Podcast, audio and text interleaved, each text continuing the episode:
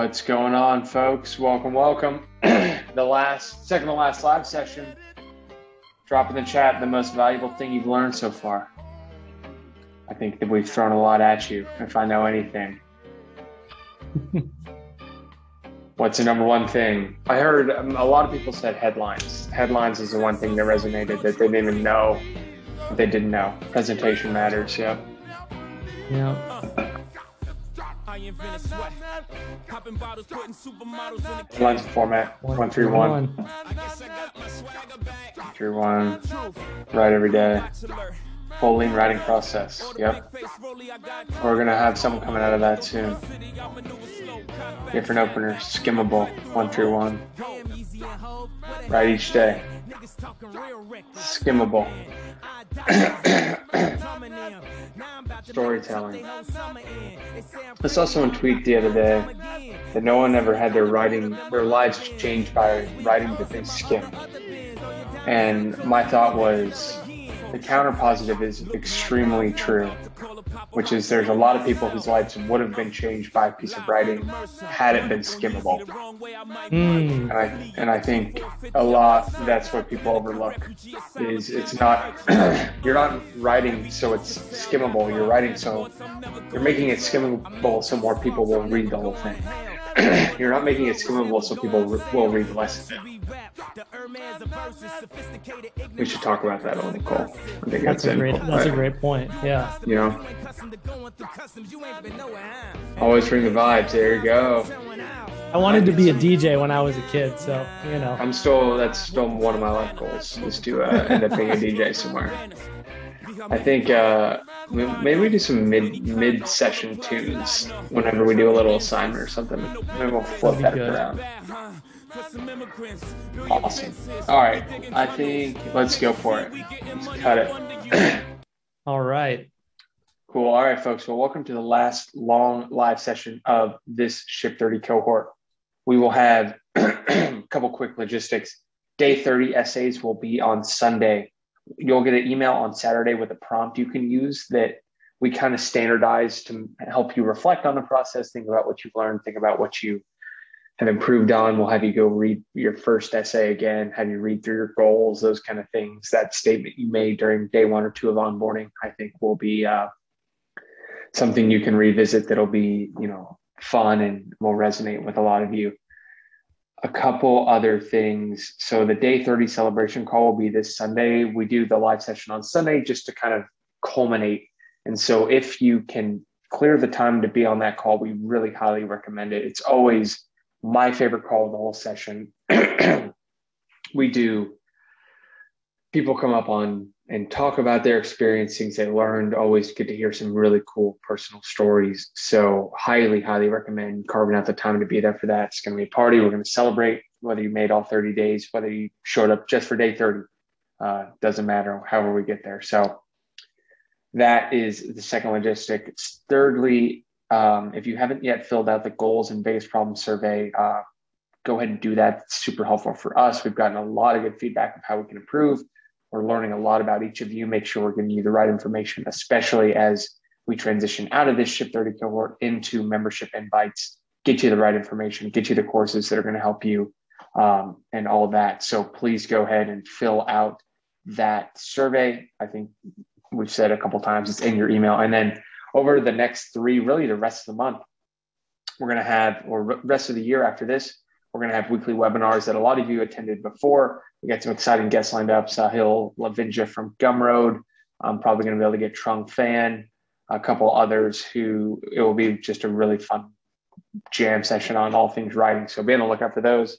Um, part of the membership will be you get to kick around with them after and ask them some specific questions. So anything membership related, you'll see in your invites on Thursday when those go out. So be on the lookout. And I think that's it. Cole, I miss anything? No, I think I think you got it. That uh that last thread at the end of the cohort is always a lot of fun. So make sure Mhm. that you take advantage of that and and um, hop in there. Cool. All right. So what are we digging into today? So, you know, we cover a lot of ground very quickly. So I just want to recap, you know, here's what we've done so far, right? So if if you've been if you're here on this call, you've built your daily writing habit. You know, even if you didn't make it every single day, even if you made it every couple days, even if you made it every other day, that is a daily writing habit. And, and the reason why we call it that is because the whole point is you keep coming back to it every single day.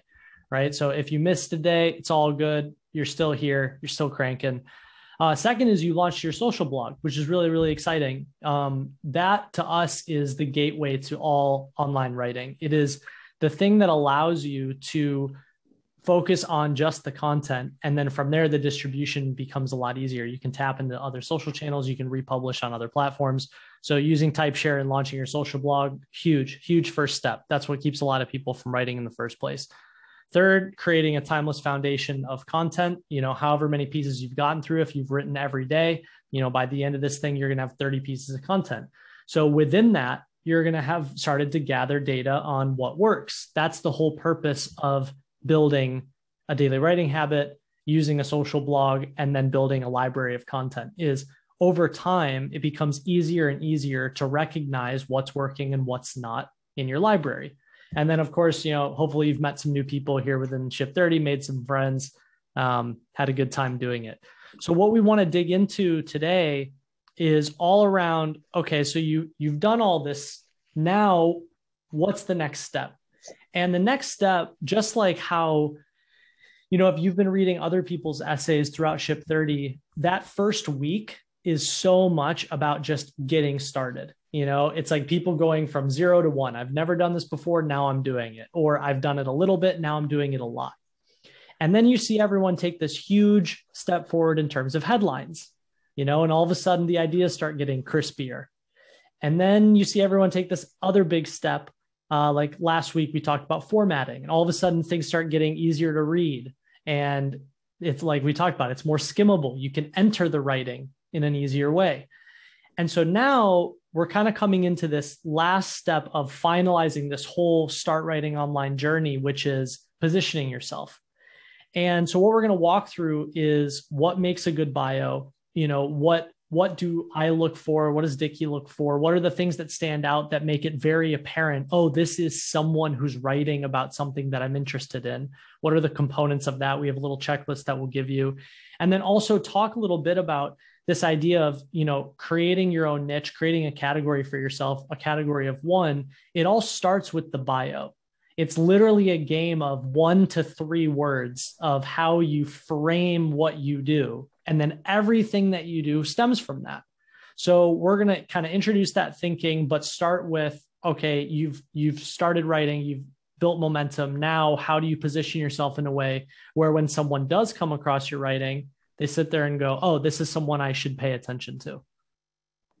Yeah, this session for me is always a I think a lot of people don't even know the importance of a bio until they start to experience what a well written bio does for them when there people talk about them. I mean, I had just an experience the other day. I went on a podcast and someone immediately, the first thing they do is use the language that you give them in your bio to talk about. You've written a lot about X, even if you've never specifically said, I'm writing about X they just look at your bio and the way you talk about yourself and use that to, to really describe you. So we'll dig into some examples of that. But the goal by the end of today is for you to rewrite your bio. That's going to be the goal of the breakout rooms. So go ahead and I don't know if Cole, if you have a slide on this one, but grab your bio right now so you can think about which of these things you're already doing, what you might not be doing, and we can go through that rewriting process. Yep. And this is one of those, look, we're going to, we'll show you some examples of great bios. We'll point some things out. The biggest mistake that I want to emphasize before we dive in here is people writing bios for themselves versus for the reader.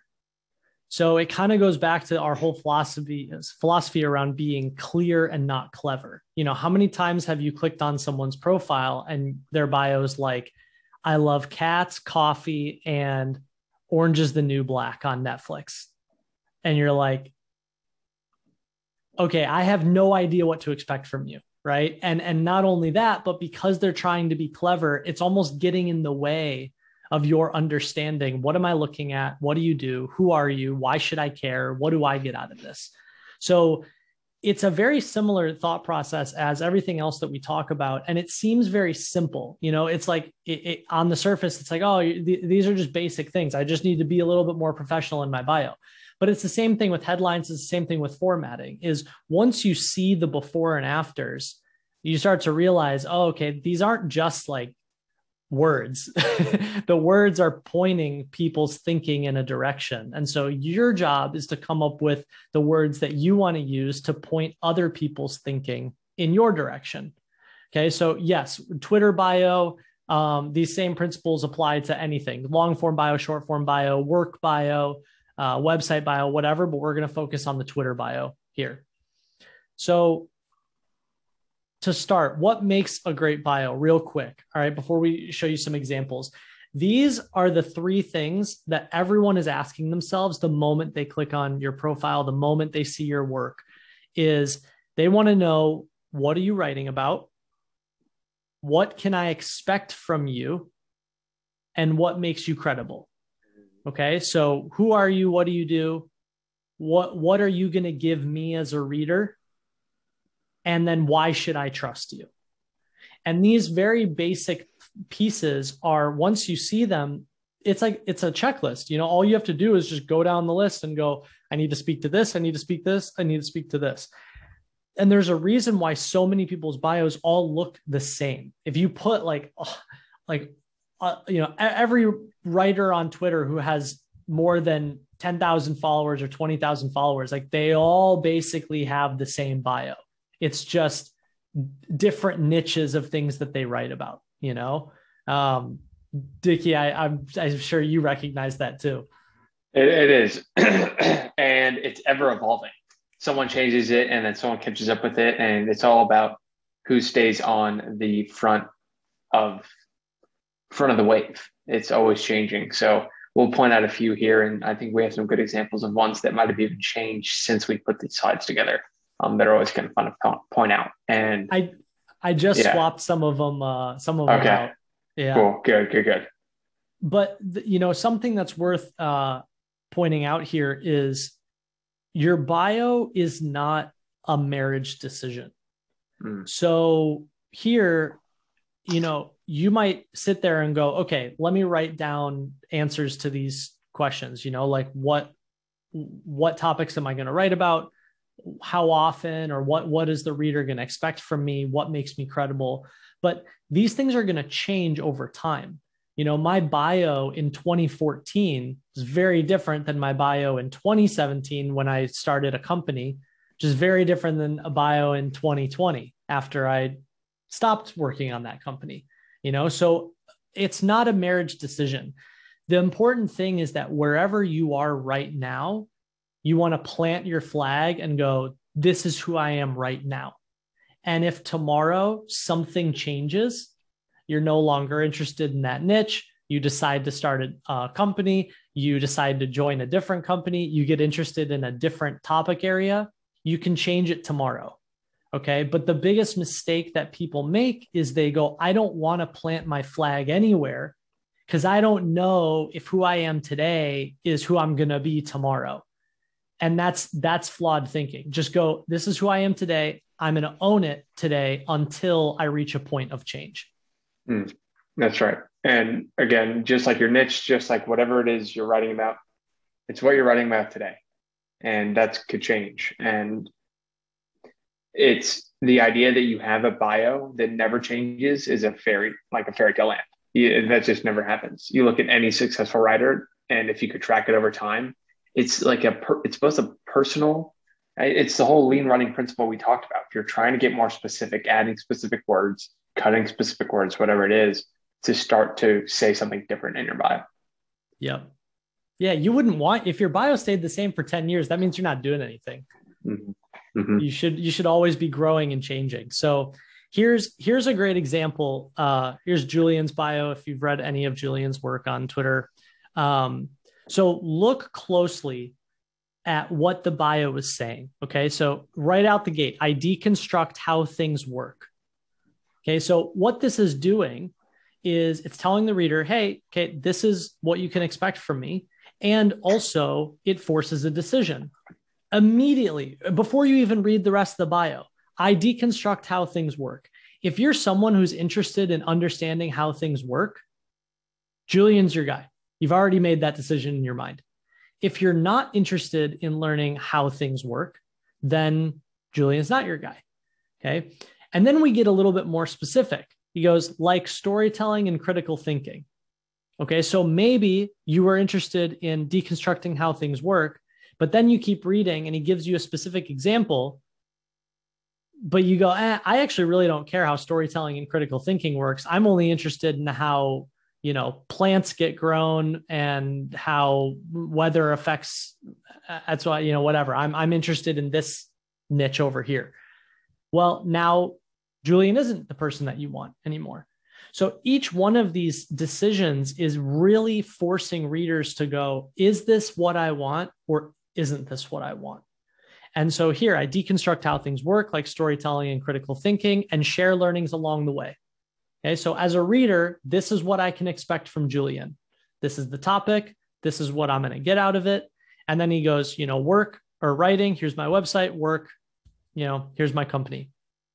And so the piece that Julian doesn't really have here that if we were to tweak this bio or make or take it one step further would be some sort of credibility. Exactly. Yeah, Sienna, you put that in the chat, right? So what could take this one step further is, and I don't, I don't know too much about uh, Julian, uh, Julian's background, but you know, if he was at the beginning of his bio, he was, you know, like 10x angel investor slash, you know, a hundred viral essays. I deconstruct how things work, like storytelling and critical thinking, and share learnings along the way. That little piece of credibility just amps up the amount of attention you give the bio.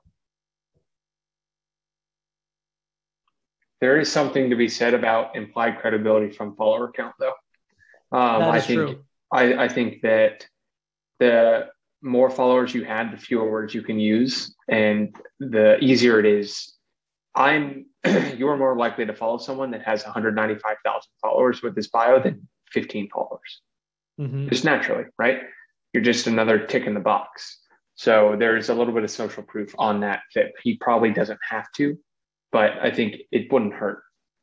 Yep. Yeah, it's the implied of I've got the blue check mark and I've got, you know, 194,000 followers, so you don't need to say as much, but this is as a rule of thumb, right? Like when you're first starting out, think of the amount of description that you give readers is you're basically giving them the sales pitch. You're like, I know I have no social proof. I know I'm starting from level one, but here's why you should trust me. And here's what I can give you in return. Right. And then as you progress along, the more social proof that you earn, the less that you need to sell readers on, hey, this is why you should pay attention to me. There's a more extreme example we have in here. Jack, Jack Butcher has gone full minimalism mode. And uh, what I notice is that because that's true, there's a lot of people that reach a tipping point where they then think, I no longer need to explain who I am and what I do to readers. And personally, I think that's a mistake. I don't think you should ever get to a point where you've drank your own Kool Aid so much that you don't need to tell readers what you do. Because it's just, you're just, in, again, you're just injecting more confusion into the question. So here, this is it's a nice balance between there's some implied credibility, but Julian doesn't need to say everything. Spot on. Dickie, your your bio. I swapped. This is your newest one. I swapped out your old one. Mm. There we go. I've added a few things to this one recently. Um, so walk walk people through how you thought about uh, constructing this and how it's evolved over time. So uh, the most recent one is very clearly saying I'm talking about two things digital writing and digital leverage. Those have been two words. Digital writing is really one Cole and I have kind of come up with and we're focusing around. And then me, I think digital leverage talks about almost a step above writing. And so it's products, it's, you know, the leverage of the internet, it's creating connections, networks, things like that. I'm still kind of creating the language around it and how I want to talk about it. But the idea of digital leverage goes through creating a podcast. It can be any kind of communication medium, but it's something I'm going to start writing about. Then Captain of Ship 30 is just the, I think that's what the ship in the background um, of my picture kind of flows with that, and just ship 30 is kind of what I'm known for on Twitter the most. And then this last part I actually added pretty recently, and it's a little bit of a personal touch of something that I would say to I say to myself every day, like what I'm trying to be. And I think what this does is it actually makes people follow me that either come across that and think that's stupid and I don't want to follow someone that says that, or that resonates with them and then they choose to follow me. And so I think it's like a little bit woo wooey, but almost the kind of people that I want to be interacting with, that statement is going to resonate heavily with. And so it's just forcing people to make a choice where I'm not in the business of just gaining as many followers as possible. I'm in the business of gaining people who I want to follow me because I think I'm going to say things that resonate with them. And that's what game you should be in. Right. So I added, honestly, that probably cuts out more people than it adds. Um, but I don't know. Maybe I, I haven't noticed um, really any difference, but it was just kind of something in there that I wanted to put for no other reason than that's something that I feel strongly about. I love I, I love the personal touch. The personal touch works eh, when you have the other pieces there too. Like if your if your bio Dickie was not you didn't have the first part a talk about digital writing and digital leverage. You didn't have the second part little credibility captain of you know here's this thing i'm building. And all you said was trying to be the healthiest wealthiest happiest i've ever been. Readers would go well that's great for you but what the hell do i get out of it and that's the thing that we want to emphasize is that your bio it, it's kind of a it's counterintuitive thing. It's like when I tell people you're not the main character of your writing. Your reader's the main character, right? Everyone thinks of their bio as it's about them. It's really not. Your bio is about your reader. Your bio is about signaling here's what you're going to get out of it. And so when you can combine it with, eh, there's some sort of personal touch thing, or here's something else that I'm interested in, like, you know, a handful of uh, alumni in Ship 30 who have had multiple points of credibility, you know, um, uh, marathon runners or Ironman champions or, you know, pro, pro bodybuilders or uh, athletes or professional this, or in a different life, I did this, right? You can add in those other pieces of credibility if you'd like. But the important thing is what are you giving to the reader? And here, Dickie goes, I'm going to talk about digital writing and digital leverage. And then if you scroll down a little bit and see any of his tweets or his threads, you're going to go, oh, this is what I'm going to get out of this person.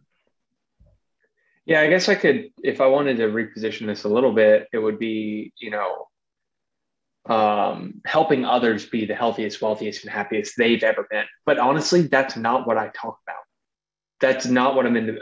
For me, I think I I'm trying to share more on the personal side of um, just those things that I'm interested to. And I think digital leverage is a little bit of that, but like just general health, wealth, and happiness kind of things um, that are a little bit more broad. And honestly, we've talked a ton about this. I think I'm able to, and people will pay attention to it a bit more given I have this many followers at this point. I started in a niche thing talking about writing a ton. And now there are people who, as a byproduct of just things resonating that I talked about are now more interested in just the general frameworks and way I approach things. And so that is my framework of starting niche and then bringing in a little bit of general kind of broad things that people are only going to resonate with because they've been reading my stuff for a while. Mm-hmm. Yeah. And I just, you know, everyone keep in mind a, a year ago, I mean, Dickie, you started the same place, right? You had what, less than a thousand followers? Yeah, so we're coming up. I think is when's November third? Tomorrow. Yeah, tomorrow, November third. So tomorrow will be the one year anniversary of the day I tweeted about Ship Thirty for the very first time. Crazy. The the idea of uh, anyone want to join me on a thirty day writing challenge. So Crazy. that that'll be a, a, cool tweet to see. But yeah, I mean, I had a, thousand followers at the time. So and for just just as a cool story slash you know motivation for everyone else because this really is how it works. I mean, this is how you engineer serendipity. Um, Dickie and I got got randomly connected through a mutual friend, and I had no idea who Dickie was. I hadn't seen any of his stuff on Twitter. And Dickie, you had you know what, probably less than a thousand followers at that, a couple hundred followers yeah. maybe. Mm-hmm. And the first thing I did, this is what everybody does. Okay. So you've got to walk through the thought process. There's a reason why we're introducing all these concepts in the order that we are. Okay. The first thing that I did is my friend introed me to Dickie and I went and Googled his name. His Twitter popped up and I read his Twitter bio. And the Twitter bio was well constructed and it was a different version of this, but it was a version that said, uh, here's what I give the reader. So immediately it was a signal to me where I'm like, oh, Dickie's in the game of I'm I'm trying to play the game. I'm putting myself out there. I'm creating interesting things. And here's what I want to give others in my writing. And that was that was the thing that signaled to me, oh, I want to I want to talk with this person. And that's how Dickie and I connected. And then now we're here a year later. And so the reason I, I want to emphasize that is because like don't get confused on opportunities only come to people with 100,000 followers. That is not how the internet works. How the internet works is you go, I'm going to tell the world what I'm willing to give everyone. Here's what I'm I talk about. Here's what I'm going to give you. And then here's some well-written attempts at me doing that consistently. And those two signals are what unlock the vast majority of the serendipity. And the follower count and all of that it's a lot of it is just like sig- like additional signals that you're moving in the right direction. But you can unlock some really really amazing opportunities in your life just by putting the right foot forward and just best practices. I mean the only reason really we're here if you look at who introduced us cole was craig. I wrote a thread for craig um, aggregating all of his you know most popular things he's ever written and how he found me was previous threads i wrote every day for 30 days. Exactly. so the genesis of really ship 30 was i was like oh my goodness i wrote every day for 30 days and my the number of people i met the opportunities that i had the fun i had how much just i felt better i woke up every day to do it. I mean that was the genesis of this whole thing and that's why we're on this call. It's why we partner like everything comes from writing every day. So recognize how powerful you're probably not experience and honestly i wish i could go back to when i was doing that and say you don't even know all the cool things that are going to come to you in a year after doing this from seeds that you planted during these 30 days. So that's just yeah. a little bit for each of you as, as you're going about doing this. It's really really amazing. It's it is the serendipity machine. All right here's uh I think this is one where I have a, a before and after because because Greg's done an interesting little change here, Dickie, that I think is is cool to point mm. out. So Greg's old bio, uh, old being like a couple months ago, um, he said, "I share how to build internet communities and community based products." Okay, so just as an exercise in the chat, real quick, what is the one word in this bio that tells you the niche? What niche is Greg in? It's very, very obvious. It's one word. Yeah, the one he used twice. yeah. Yeah, community, right? So immediately it's it's forcing a, a choice, right? Is am I interested in communities? Yes or no? Am I interested in internet communities? Yes or no? Community-based products? Yes or no? And what was really interesting is I came across Greg's stuff um, a while, a year and a half ago or something, before Dickie, you and I connected. And I remember I his threads had popped up in my feed, and then I clicked on his bio, and he was like, "I write about uh, like community stuff." And at the time, I was really not. That wasn't what I was looking to read about, and so I was like, "Okay, I'm not going to follow you." because that's not what I'm looking to read about. And then like six months later, whatever, then I got more and more into it. And then I was like, oh, okay, now I'm interested in this stuff. So the whole name of the game is making it so apparent to the reader that this specific thing is what you are here for. Big, broad bios, the same is true for headlines, the same is true for content buckets big, broad bios where you're like, I write about life and happiness doesn't work. It's like a guaranteed ignore and go away. And the reason is because it's too broad, right? The reader has no idea like life and happiness. Are you going to are you going to give me like morning routine things that I should follow? Are you going to tell me crazy stories? Are you like what what sort of thing am I going to get out of this? Whereas if you get more specific, and you're like, I tweet morning affirmations every single day. Follow me for morning affirmations, right? Then the person's like, oh, cool. Do I want to add morning affirmations to my feed? Great. Then I'm going to follow you because I know I'm going to get that specific thing. So, as a rule of thumb, whenever you're thinking like, what category or niche am I in? Specificity is the key. Like wherever you land, push yourself to be twice as specific as that thing. And so I think the next picture is going to show how he's done it, right? Yeah. So here there's there's a word that's changed. I, I talk about web three communities and community-based products. So it's a small nuance, right? But here we have internet communities, which is big and broad. And internet also, as we move into this Web3 phase, feels kind of like a previous era. And now I talk about Web3 communities. So Web3 is a niche of the internet, right? So he's getting even more specific.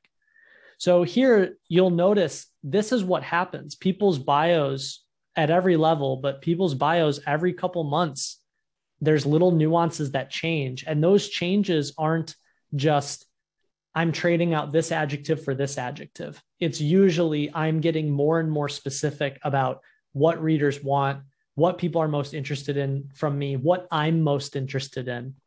Right. So Greg's gone down the rabbit hole of I'm fascinated by Web3. Of course, he's going to write about that more. So, of course, he wants to tell readers, hey, this is what I'm going to be writing about more. And all he did was get more specific. Mm-hmm. And that's all I've done. I my bio used to say I talk about write or something like that. Like writing, storytelling, but digital writing is a whole different ballgame. It's more specific. Yeah. That's your goal is to add specificity so people can very clearly like we should have had you actually let's do it before we do any rewrites let's take a minute and take your current bio and post it in the chat i'm very curious to read some of these it'll kind of break up what we have here as well. Um, take your current bio and throw it in the chat because I want to see before we jump into the bio checklist um, what you currently have because it's going to be very easy for you to rewrite it. Yep. And we'll see if we have any good ones. Don't worry if it, if your current bios, you know, I, I love going on long walks on the beach in mai tais. You know, every, mm-hmm. everybody starts somewhere. So my my immediate one is people. It's all me me me, and I guess mine is pretty similar to that. But you do want to start to talk about what you do for the reader. Mindful mm-hmm. productivityist helps people learn about CPA, dad coach, friend, golf addict, happy-go-lucky person, sales engineer. I overthink stuff and write about it. I love it. So here, let me let me just point something out here. Okay, so so this bio, I, I write about getting your voice heard. Okay, so this is where this is a great example of like yes, but now get more specific and then get more specific again. Because get your voice heard is that could mean a lot of different things, right? So does that mean get your voice heard like structuring live presentations, giving talks? right and then how can we get even more specific than that you know i i show people how to structure a motivational presentation in less than 30 minutes right? So most people stop up here and they're like i help people achieve happiness. I help people get their voice heard. And what you want to do is you want to keep pushing and go okay but what exactly am i talking about? And how do i help them do that? And how, what's a way where I can make it really apparent that this is how I do that for this type of person in this way? You know, so wherever you land, go more specific and then go more specific again. All right, good. So now that we have those, let's dive into the bio checklist. Okay, so here is an easy way of reconstructing the bio. All right, so just look at all of the pieces that you have here, and a, uh, an easy first starting point is matching up like which pieces do I currently have and which ones don't I have. Okay, so one is, am I saying who I am and what I do? All right, so who are you and what do you do? Right, uh, founder of this company, or creator of this thing, or author of this book, or you know, teacher at this school or you know what whatever. Who are you and what do you do? Second is what makes you credible. So sometimes just saying you know i'm the founder of this company there's some implied credibility there. You know i wrote this book implied credibility um, but it can also be things that you've earned you know so for a very long time this for me in my bio was top writer on quora now, most people still eight years later have no idea what top writer on quora actually means but because i chose to say hey I, this is what makes me credible everyone else started using it. I'd go on podcasts and they'd be like, Nicolas Cole, top writer on Quora, right? So these credibility uh, check marks, if you want to call them that, you can decide what you want to put there. And obviously, whatever you're writing about, you want to find a way to make the credibility thing the closest, right? So if I go, hey, I'm a digital writer, an easy credibility thing for me is 100 million plus views right? Because the two are very similar and they're linked. It's a little bit harder to draw the link when you're when I'm like, you know, digital writer, and then my credibility is like I was a pro gamer as a teenager. It works, but they're further apart. So whenever possible, you want to try and link, you know, here's the thing that I write about or th- that I do, and here's the thing that makes me credible that's directly related to that.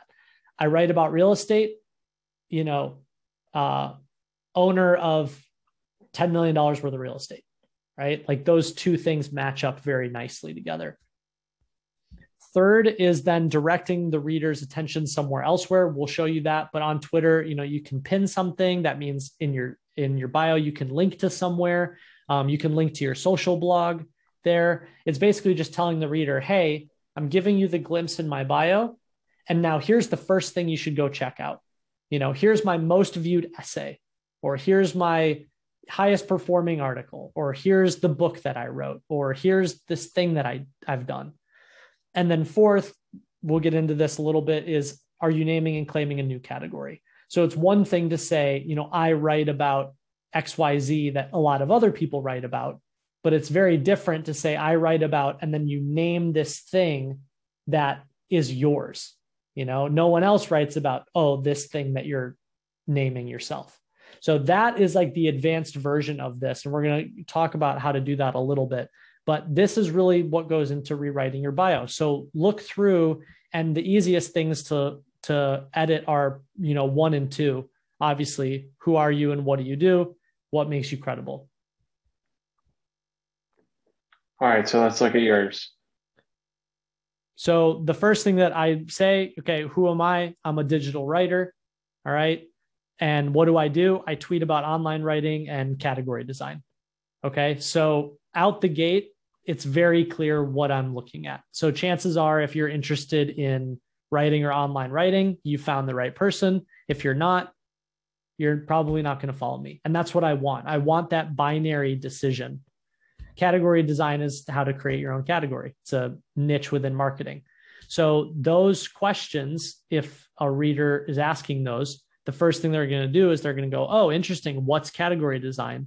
And then they might scroll down and read some things that I've written recently to figure out that's like phase two of the decision, right? If I don't make the decision from the bio, then the second thing I'm going to do is I'm going to start reading the work and figure out is this what I'm interested in? This one is a great example for everyone who's asking, you know, how do you balance uh, credibility that has nothing to do with what you're writing about. So if hmm. you look at uh, Trung's bio, it's one of my favorites. Create threads that make you smarter and memes that make you dumber. Okay. Amazing, amazing sentence to show readers this is what you're going to get from me. And then his credibility is right on business and tech at the hustle, worked in fintech, and sold comedy film to Fox. Okay. So Trung writes about business. He doesn't really write about film or Hollywood or comedy or things like that, but like his memes are comedy. So there's this like it's a deviation of credibility where he's like, yeah, and previously I sold uh film to Fox. It's like, okay, interesting. You you must be doing something right. So if you don't have any sort of credibility marker that's directly correlated yet, you can use something from a previous life or a previous career or whatever because it still sends that signal, hey, I've done something you know like I, I i've done something in the past and now i'm doing something different Trung is a legend.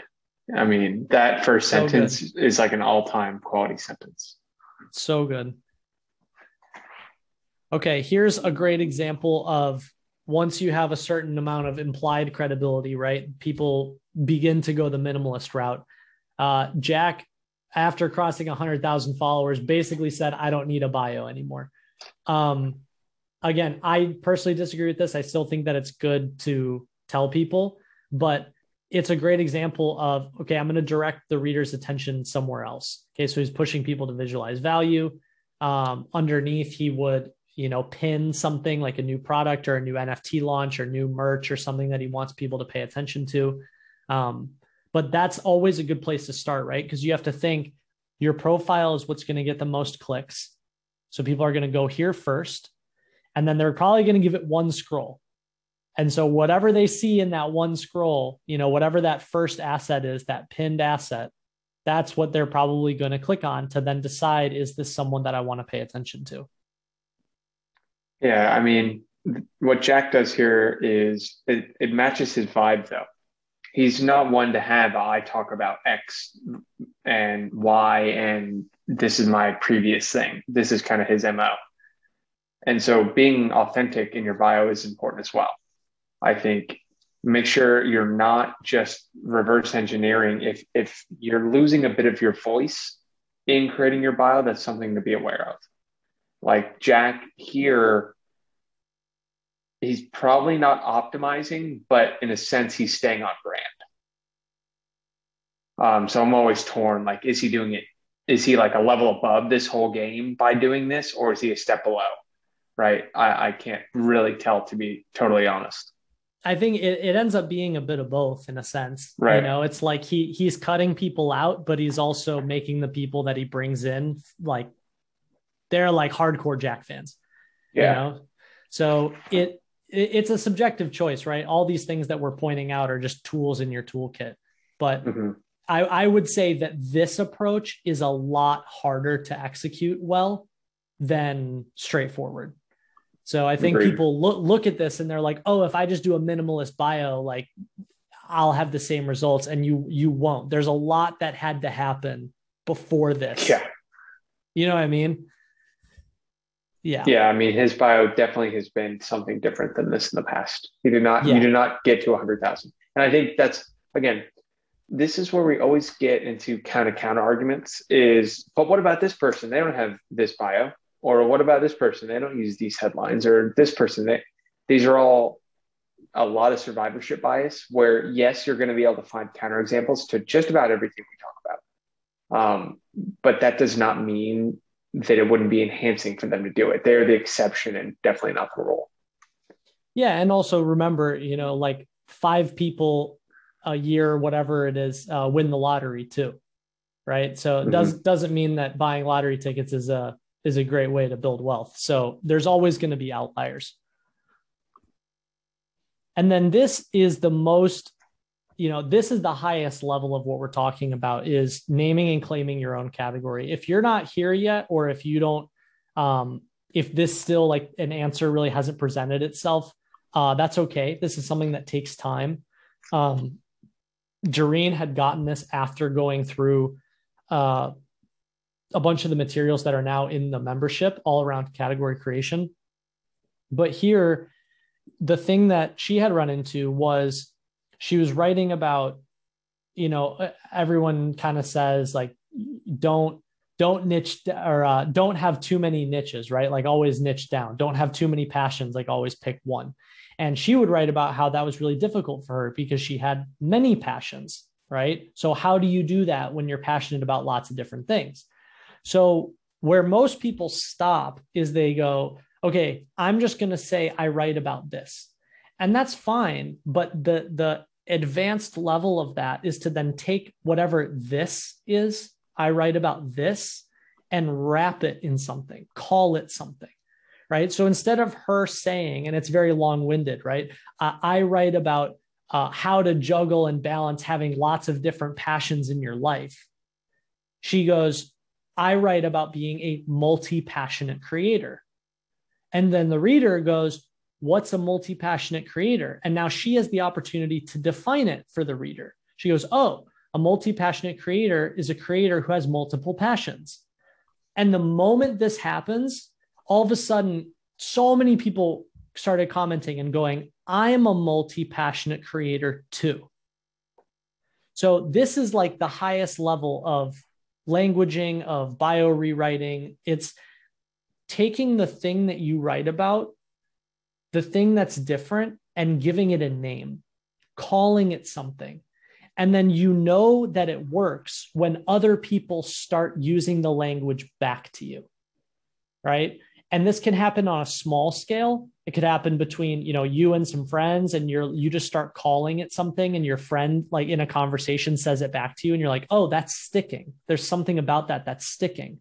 Or mm. it can work at scale, right? Jareen writes one essay about what it means to be a multi-passionate creator and gets dozens and dozens of comments of people going, I'm a multi passionate creator too. That's working, right? That's a signal that you know it's working. Yeah, just a quick poll. Who here has used the word digital writing recently over the last 30 days for the first time? Um, whether in your bio, when you're talking about what you're doing. And I want to just give you an example. Did Cole and I started using the word digital writing about three weeks ago. Yep. And it was just a kind of a recognize that we're talking very specifically about using language to describe a certain type of writing. It's getting rid of legacy writing. It's writing that is meant to be consumed on a screen in a world of competing attention um, where you had to grab and deliver value quickly. And I, I just want to kind of point out like, if you're using that word, it's literally completely made up by us two in the last three weeks and that just shows you the power of having something and now people are starting to throw those that idea around it's like yeah i'm a digital writer my digital writing lessons right and then there's that feedback loop of when you give the audience the words to use they start mirroring it back to you and you're off and running so i just want to you know i can come up if i spend more time thinking about it i'll come up with better examples but here here's an example okay so say you write about um, your bio says I, I write about the intersection of healthcare and productivity. Okay, that's that's a great starting point. All right, productivity is broad. We could get a little bit more specific there, but like at least the reader knows here's what I'm getting, right? But the next level of that is you go, okay, how do I give a name? How do I create a word? How do I create a phrase that summarizes what it is that I'm writing about? And so then notice the difference between, you know, I write about the I write at the intersection of healthcare and productivity to I write about healthtivity. And what healthtivity is, is right. And then you go describe it. So you can mash words together, you can invent words, you can name things whatever you want. But the, the point, again, going back to clear versus clever, right? When you see the word like digital writer, you immediately know what it means. Like we don't even have to define it for you. It when you see multi-passionate creator, you really don't even need to know what it means. You already know. It's implied because it's clear. Oh, it's a creator with multiple passions, right? So where people get lost here is they go, "Oh, I, I need to create this like clever sounding thing." No, what you need to do is you need to it's like multiple levels right level one is here's what i write about Level two is let me get more specific. I don't just write about productivity, I write about how to be more productive in a hospital, right? Like hyper specific. And then level three is now I'm going to give this a name. I'm going to call this something. I write about healthtivity, for example, right? And so that's like the progression that happens. And as you move up the ladder, it should become easier and easier for readers to make a binary decision. Is this exactly what I'm looking for, or is this not what I'm looking for? Agreed. So, this is the whole name it and claim it philosophy. Okay. So, I just want to emphasize for people your bio is going to change over time. Wherever you are right now, just plant your flag in the ground and own it. Okay. And then tomorrow, when it changes, replant your flag in the ground and own it That's the name of the game over and over again. And when you do this, and as you write more and as you learn what's working, and you start to realize, oh, readers aren't just interested in productivity, they're interested in productivity within healthcare settings, right? That should impact your bio. You should get more and more specific about what it is that you're writing about. And so one of the things that I, I really like reminding for people is there's always this, this almost like internal conflict where in the beginning people go, but I, but I have so many things that make me me right? I have so many hobbies. I have so many things that I need to tell the reader. And you feel like everything's important. It's like the first draft of a novel, right? You think everything is important. And then what happens is the more that you write and the more that you gather data and the more that you learn what it is that readers care about, slowly you're going to start deprioritizing things. And you're going to go, oh, you know what? Like my side hobby on health and nutrition Eh, I don't even need that in my bio because I don't write about it anymore because that's not what readers are here for. Readers are here to learn, you know, Excel spreadsheet hacks from me, for example. So just trust the process. In the beginning, you're going to feel this existential crisis of like, how do I get my entire being into my bio? And over time, it, re- it resolves itself. You're just going to naturally deprioritize things. And then, of course, yeah. finally, when it works, you'll see people using the language back to you. That last part's so important. You, it's like a, a very cool feeling the first time someone does it. Yeah, it's like you realize that you've unlocked the greatest hack on earth. You're like, oh, literally, word of mouth marketing is I just have to give people the words to use, and then they'll take mm-hmm. them and carry them and introduce them to other people. Mm-hmm. All right, All right let's so get into some questions here. Yeah, what questions do we have? Because we're going to do bio rewrites. If you want to rewrite yours now and post it in here, maybe we'll workshop a couple before the breakout rooms. Has anyone rewritten one already so far today using this checklist? Anyone? I write about nurturing microclimates of thought. I write about the intersection between productivity and thought, thought, thoughttivity. I deconstruct how we learn and how to use that knowledge to create new digital writing. So is that three different attempts at the same thing? Mm, yeah, I can't tell. All right, so, I'm just going to pick one. I'm going to pick one. Okay. Pauline, I overthink stuff and write about it on the internet. Digital writer, ship for 30, product growth marketer at GoCardless, ex Skyscanner, emlyon alumna. Okay, cool. What do we think about this one? What can we do? So, yeah, I mean, I mean, the I overthink stuff. Um, if if you if it's trying to be quippy or funny and and it turns into like kind of like a Trung uh account, I I could see that working in some way, but um this idea of like I do this and then I write about it on the internet, it feels like a like a personal blog. And then again, the reader goes, I don't really know what I'm getting out of this. So here you have, you know, digital writing and you have product growth.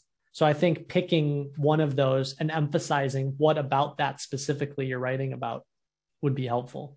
So what also here though, what's important is there's potential that Pauline is in an exploration phase right now and not really mm-hmm. sure what it is. And so, in that case, like we said, this bio could change next week when she's like, oh, this is what I really want to start writing more and more about. So, in this current stage, it's I'm writing about whatever I want and I'm kind of trying to figure it out. Mm-hmm. And like, so if that, you, you could add that almost, it's I overthink stuff and write about it, parentheses, to try and figure out what I want to write about or whatever it is, right? Where you're adding that in. Here's here's a great um like I really really believe that it's all plant your flag wherever the hell you are today and just let it be that. So notice the difference between I overthink stuff and write about it on the internet, exploration phase versus uh trying to find my niche and uh writing about 30 different niches over the next 30 days. So, like telling the reader, like, I'm going on this exploration and you're going to watch me go on this exploration. right? Mm-hmm. Like being even more specific and even more blatant that that's what you're doing. I think the more you tell that to the reader, the easier it is for them to go, interesting. I'm game to go on that journey. That's great. I like that idea. Trying to figure out what that stuff is. Like, I think you just said it, right?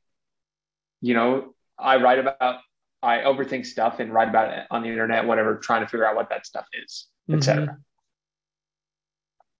I like it. All right, here's one. John Tan, founder skills for kids. Okay, so you're using your own founder skills, capitalized, own category. Mm-hmm. But what, what is it about that? So you could add a for who, so, so what kind of thing. Mm-hmm. I talk about founder skills for kids so they can blank. I don't founder, really know what founder skills are and what teaching them to kids does.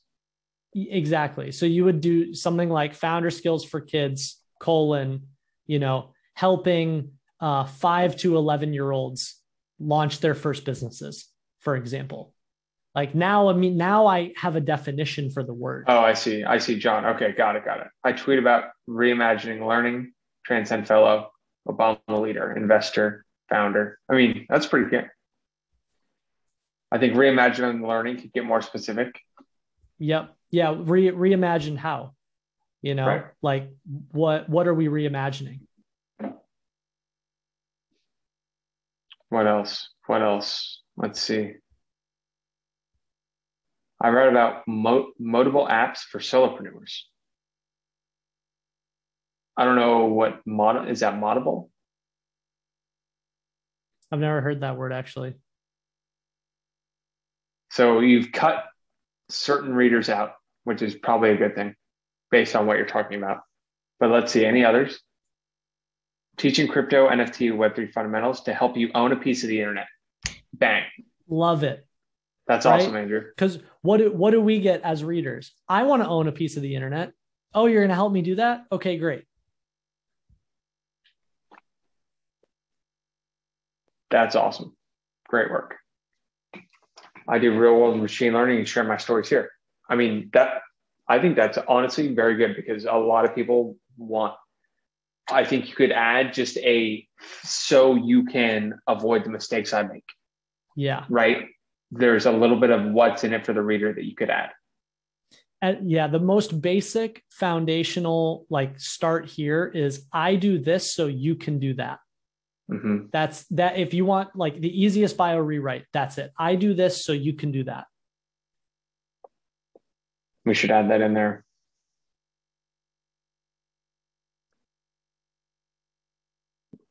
Peter, future ready schoolologist, helps school leaders disrupt the status quo of education. So again, that's a how. Mm-hmm. Disrupt how? What, you know, like there there's room there for specificity. Specificity is going to be your new best friend and your most annoying friend. Okay? Specificity is like the forever art of no, what am I really trying to say? No, what am I really trying to say? And it's one of those things where like the moment it clicks, you can hear it. You're just like, oh, it's like the bio that we just read, and I help you own a piece of the internet, right? Is like it clicks. It just, oh, I got it. I help empty nesters who access their creativity and write about it. What? So what? Mm-hmm. Like what? What is it? What is it about it? they're accessing their creativity, writing about it so they can blank. Yeah, to to reclaim their you know sense of independence like what is the but empty nesters amazing amazing niche, niche. amazing amazing my, if is my mom on the call she might be she'll probably know right like that's a huge niche and so specific yeah i love it and I had the gallery view up and I saw Sarah's head start to nod when she thought about so what, so what they can do. Um, I love that because I can, I saw you make a little note and that's how you know you're getting more specific. Yep.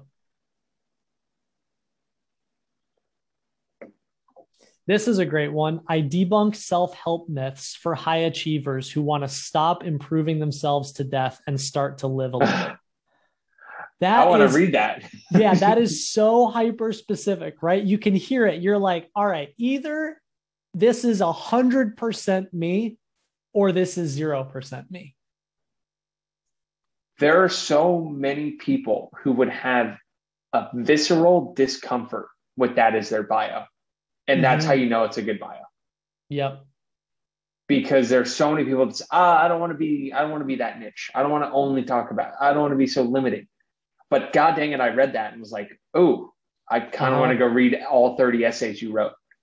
Notice and notice the difference between that bio and if the bio said, um, oh, I, I lost it in the chat, but if the bio said, I, I write about uh, high achievers, you know, and you're like, ah, okay, well, yeah, you and everybody else, right? There's lots, there's tons of that, right? So it's the specificity that makes the person slow down and go, ooh, I'm interested in this broad category, but no one has really spoken to that little niche that you've got over there. That's really interesting.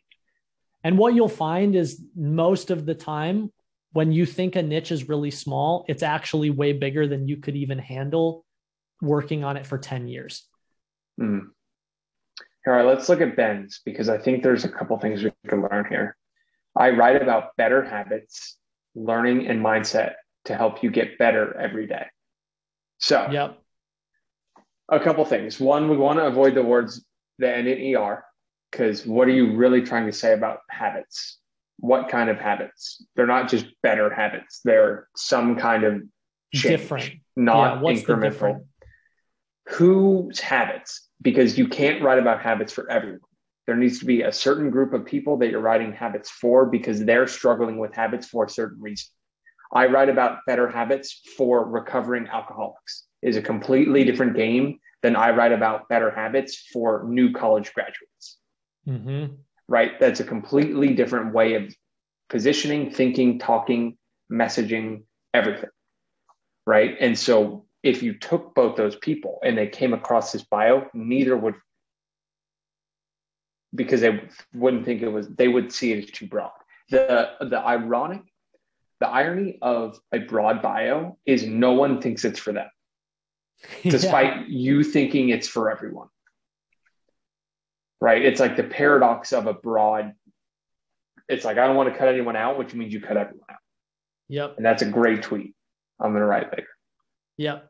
That's exactly it. If you write something for everyone, you've written something for no one. Period. And so on the the ER, right? Like you want to avoid words like better, faster, cheaper, smarter, stronger, right? All those ER words are saying I do the same thing as everyone else in this category. I just do it better. I just do it smarter. And the reader goes, well, you're just trying to convince me that you're better than the next person. And I feel like that person over there has got 100,000 followers and I might as well just follow them. Right. So the goal isn't to be ER something that already exists. The goal is to say, I do this different thing.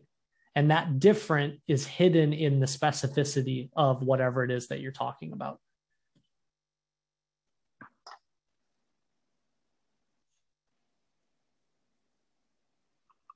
I tackle I tackle adult math phobia head on.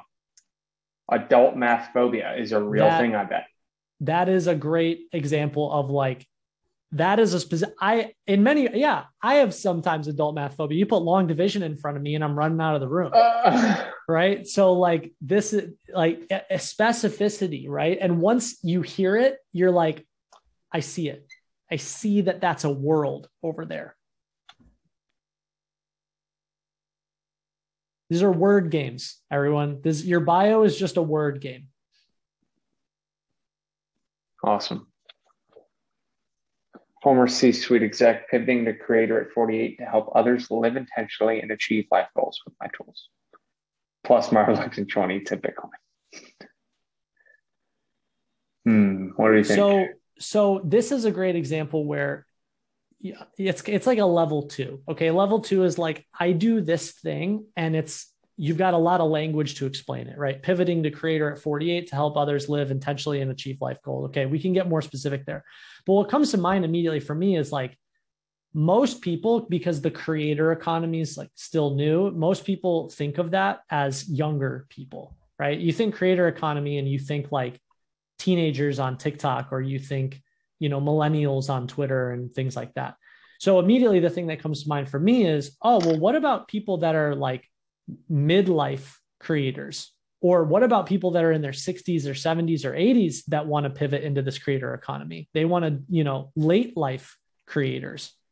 So that's a an amazing example where you compare an audience with a topic area and call it something, right? I, I write about mid mid pivoting uh, to the creator economy in the middle of life, right, or mid career, and that's level two. And then level three is okay. Now let me compress that into uh, let me call that a thing. That's that's the thinking that you want to go through.